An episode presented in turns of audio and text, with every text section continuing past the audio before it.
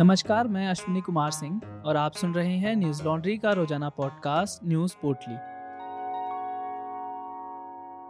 आज है पाँच जुलाई और दिन सोमवार। सीबीआई ने उत्तर प्रदेश के बहुचर्चित गोमती रिवर फ्रंट घोटाले में बड़ी कार्रवाई की है।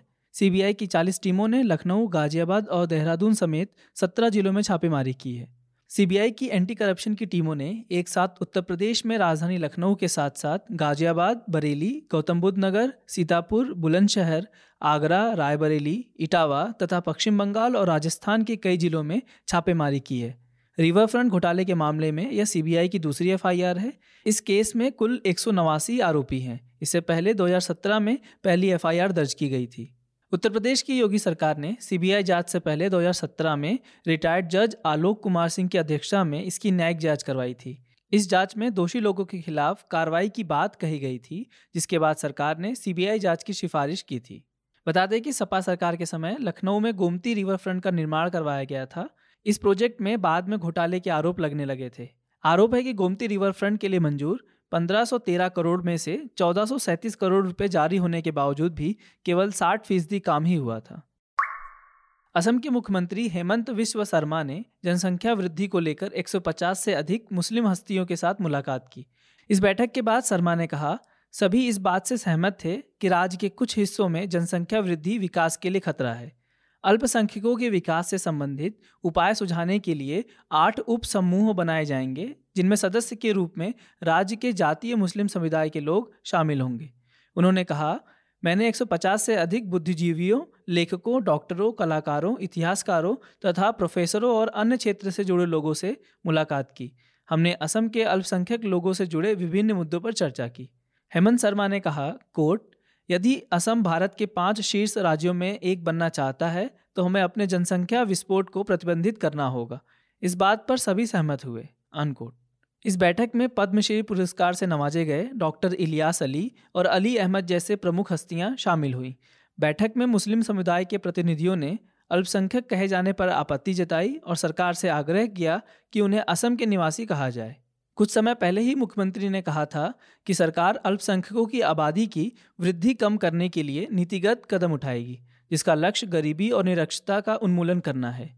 उन्होंने कहा था कि यह एक राजनीतिक मुद्दा नहीं है, बल्कि हमारी माताओं और बहनों की भलाई के लिए और इससे भी ऊपर समुदाय के कल्याण के लिए है। फिलीपींस की दक्षिणी प्रांत में सैन्य कर्मियों को ले जाते समय वायुसेना का एक विमान दुर्घटनाग्रस्त हो गया जिसके कारण 24 सैनिकों और तीन आम नागरिकों की मौत हो गई। इस विमान में सवार सैनिकों को इस्लामी आतंकवाद से लड़ने की ज़िम्मेदारी सौंपी गई थी। इस हादसे में अब तक पाँच लोग गायब हैं।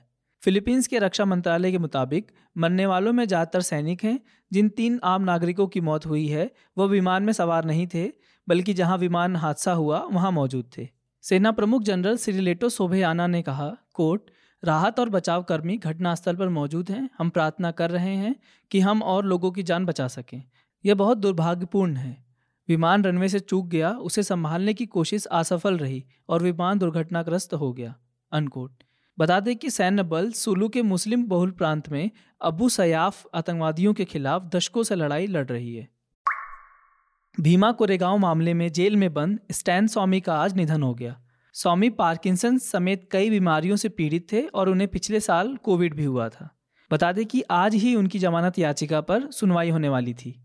बॉम्बे हाई कोर्ट में सुनवाई के दौरान स्टैन स्वामी के वकील ने कहा, बड़े भारी मन से कोर्ट को सूचित करना पड़ रहा है कि फादर स्टैन स्वामी का निधन हो गया है।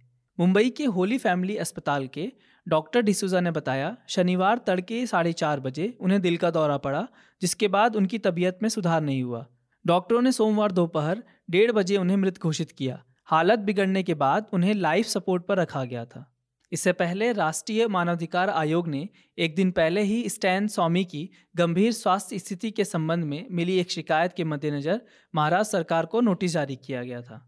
राज्य के मुख्य सचिव के माध्यम से भेजे गए नोटिस में एनएचआरसी ने उनसे यह सुनिश्चित करने को कहा था कि स्वामी को जीवन रक्षक उपाय के तहत उचित चिकित्सा देखभाल और उपचार प्रदान करने के लिए हर संभव प्रयास किया जाए। पिछले साल एनआईए ने रांची से स्टैन स्वामी को हिरासत में लिया था। 31 दिसंबर 2017 को पुणे के एल्गार परिषद के कार्यक्रम में उन्होंने भाषण दिया था। उसी को आधार बनाते हुए स्टैन स्वामी के खिलाफ मुकदमा दर्ज किया गया था। उनके खिलाफ यूएपीए के तहत भी केस दर्ज किया गया था। स्टैन स्वामी की जेल में लगातार हालत बिगड़ने के बाद बॉम्बे हाई कोर्ट ने 29 मई को होली फैमिली अस्पताल में इलाज कराने का निर्देश दिया था। भीमा कोरेगांव मामले में गिरफ़्तार किए गए कई सामाजिक कार्यकर्ताओं को झूठे मामलों में फंसाया गया है। हमारे रिपोर्टर प्रतीक गोयल ने इस मामले में विस्तृत रिपोर्ट की है, जिन्हें आप हमारी वेबसाइट पर जाकर पढ़ सकते हैं। जम्मू कश्मीर को लेकर पिछले महीने हुई प्रधानमंत्री नरेंद्र मोदी की बैठक के बाद अब पहली बार people's alliance for Gupkar declaration ने बयान जारी किया है। गठबंधन ने पीएम के साथ हुई बैठक को लेकर निराशा जताई है। साथ ही कहा जम्मू कश्मीर को पूर्ण राज्य का दर्जा मिलने के बाद यहाँ चुनाव होने चाहिए। पीएजीडी के सभी सदस्यों ने दिल्ली में हुई बैठक के परिणामों पर निराशा जताते हुए कहा कि इनमें विशेष रूप से राजनीतिक कैदियों और अन्य कैदियों को जेलों से रिहा करने और जम्मू कश्मीर में 2017 से बने कथित दबाव के माहौल को खत्म करने जैसे विश्वास बहाली के कोई ठोस कदम नहीं उठाए गए। पीएजीडी के प्रवक्ता मोहम्मद यूसुफ तारेगामी ने कहा, कोर्ट, विश्वास बहाली के कदमों से जम्मू कश्मीर की जनता तक पहुँच की अत्यंत ज़रूरी प्रक्रिया शुरू हो पाती, जो जम्मू कश्मीर की समस्या के सबसे बड़े पक्ष और सबसे ज़्यादा पीड़ित हैं। अनकोट बयान में कहा गया कि जहाँ तक राज्य का दर्जा बहाल करने का सवाल है, यह संसद के पटल पर भाजपा की प्रतिबद्धता रही है और उन्हें अपने वचन का सम्मान करना चाहिए। इसलिए कोई भी विधानसभा चुनाव जम्मू कश्मीर के लिए पूर्ण राज का दर्जा बहाल करने के बाद ही होना चाहिए।